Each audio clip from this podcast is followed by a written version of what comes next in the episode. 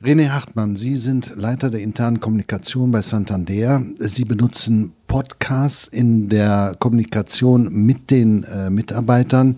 Warum machen Sie das? Wir haben natürlich ein Intranet und auch eine Mitarbeiterzeitschrift, aber die heutige Zeit ist so schnelllebig. Deswegen haben wir uns gesagt, wir wollen monatlich einen schönen zusätzlichen weiteren Kanal haben für die Mitarbeiter, wo wir halt sehr schnell relevante Informationen gut zusammengefasst und einfach erklärt kommunizieren können. Wie suchen Sie die Themen aus? Welche Themen nehmen Sie? Die Themen finden sich von ganz alleine. Wir haben also Strategisches dabei, wir haben Veranstaltungen für Mitarbeiter, wir haben Mitarbeitervorteile, die wir kommunizieren und ähm, ja, wir verteilen das schon sehr gut, weil die Nachfrage mittlerweile schon sehr groß ist. Wie sind die Reaktionen der Nutzer?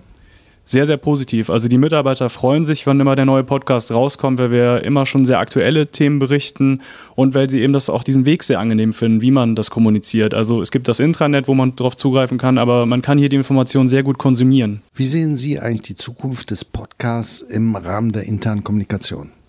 Es ist ja so, dass Audio und Video generell im Aufwind sind, stark im Trend und äh, meiner Meinung nach wird das weiter zunehmen, weil die Mitarbeiter sehr einfach, sehr schnell an Informationen kommen wollen und nicht jeder die Zeit hat, auch mal eine vollumfängliche Nachricht zu lesen. Deswegen bevorzugen die natürlich diesen Weg, wo man sehr schnell die Infos bekommt, die man noch braucht.